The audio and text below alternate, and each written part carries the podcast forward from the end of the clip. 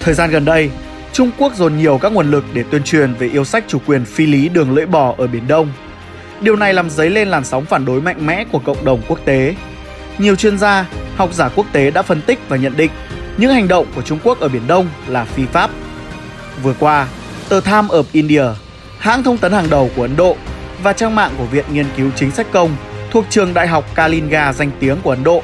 đã đăng tải các bài viết của tiến sĩ Pradhan, nguyên phó cố vấn an ninh quốc gia Ấn Độ và tiến sĩ Vijay Sakhuja, giám đốc phụ trách Trung tâm Nghiên cứu Chính sách, Hội đồng các vấn đề thế giới Ấn Độ, phần nào giúp độc giả nhận diện được các thủ đoạn tuyên truyền của Trung Quốc nhằm củng cố yêu sách chủ quyền phi pháp trên Biển Đông. Sau đây, kênh Người Việt Nam Châu xin tóm tắt nội dung của các bài viết như sau.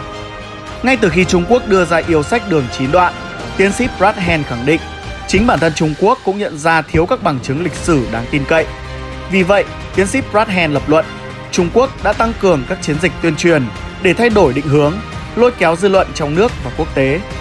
đồng thời tìm cách thao túng và điều khiển tư duy của các đối tượng liên quan theo hướng có lợi cho yêu sách của Trung Quốc trên Biển Đông.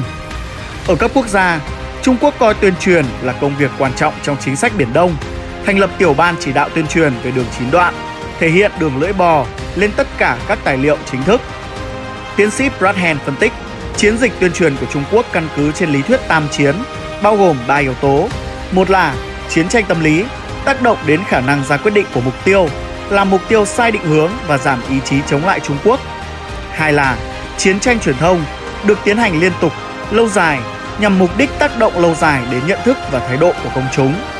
Ba là chiến tranh pháp lý nhằm khai thác hệ thống luật pháp hiện hành để đạt được mục tiêu chính trị, ví như việc Trung Quốc đưa ra các yêu sách chủ quyền phi pháp ở Biển Đông.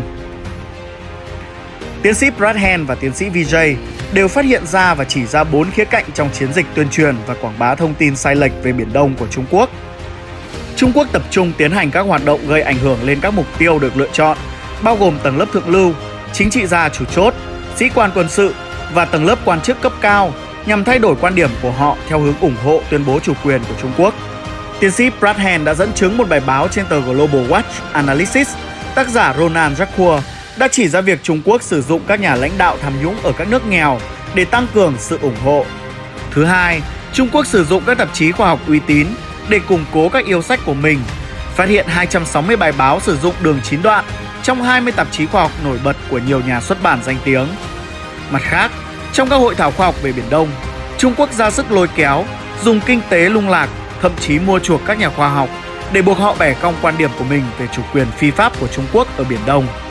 Thứ ba, đặc biệt, tiến sĩ Bradhan nhấn mạnh, trong khi cả thế giới đang đối phó với đại dịch Covid-19, Trung Quốc lại càng ra sức tiến hành các hành động gây hấn tại Biển Đông.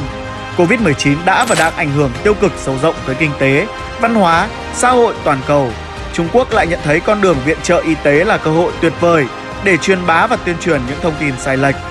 Thứ tư, Trung Quốc dùng mọi cách để tuyên truyền về đường lưỡi bò, từ việc in bản đồ đường lưỡi bò lên hộ chiếu công dân, lên áo phông cho khách du lịch, phát hành các bài hát, các tựa game, một số tác phẩm điện ảnh chứa nội dung tuyên truyền nhằm gửi đi thông điệp rằng các tuyên bố chủ quyền của Trung Quốc là hợp pháp và được chấp nhận rộng rãi. Trung Quốc không thể thay đổi quan điểm của các nước tranh chấp cũng như các cường quốc khu vực,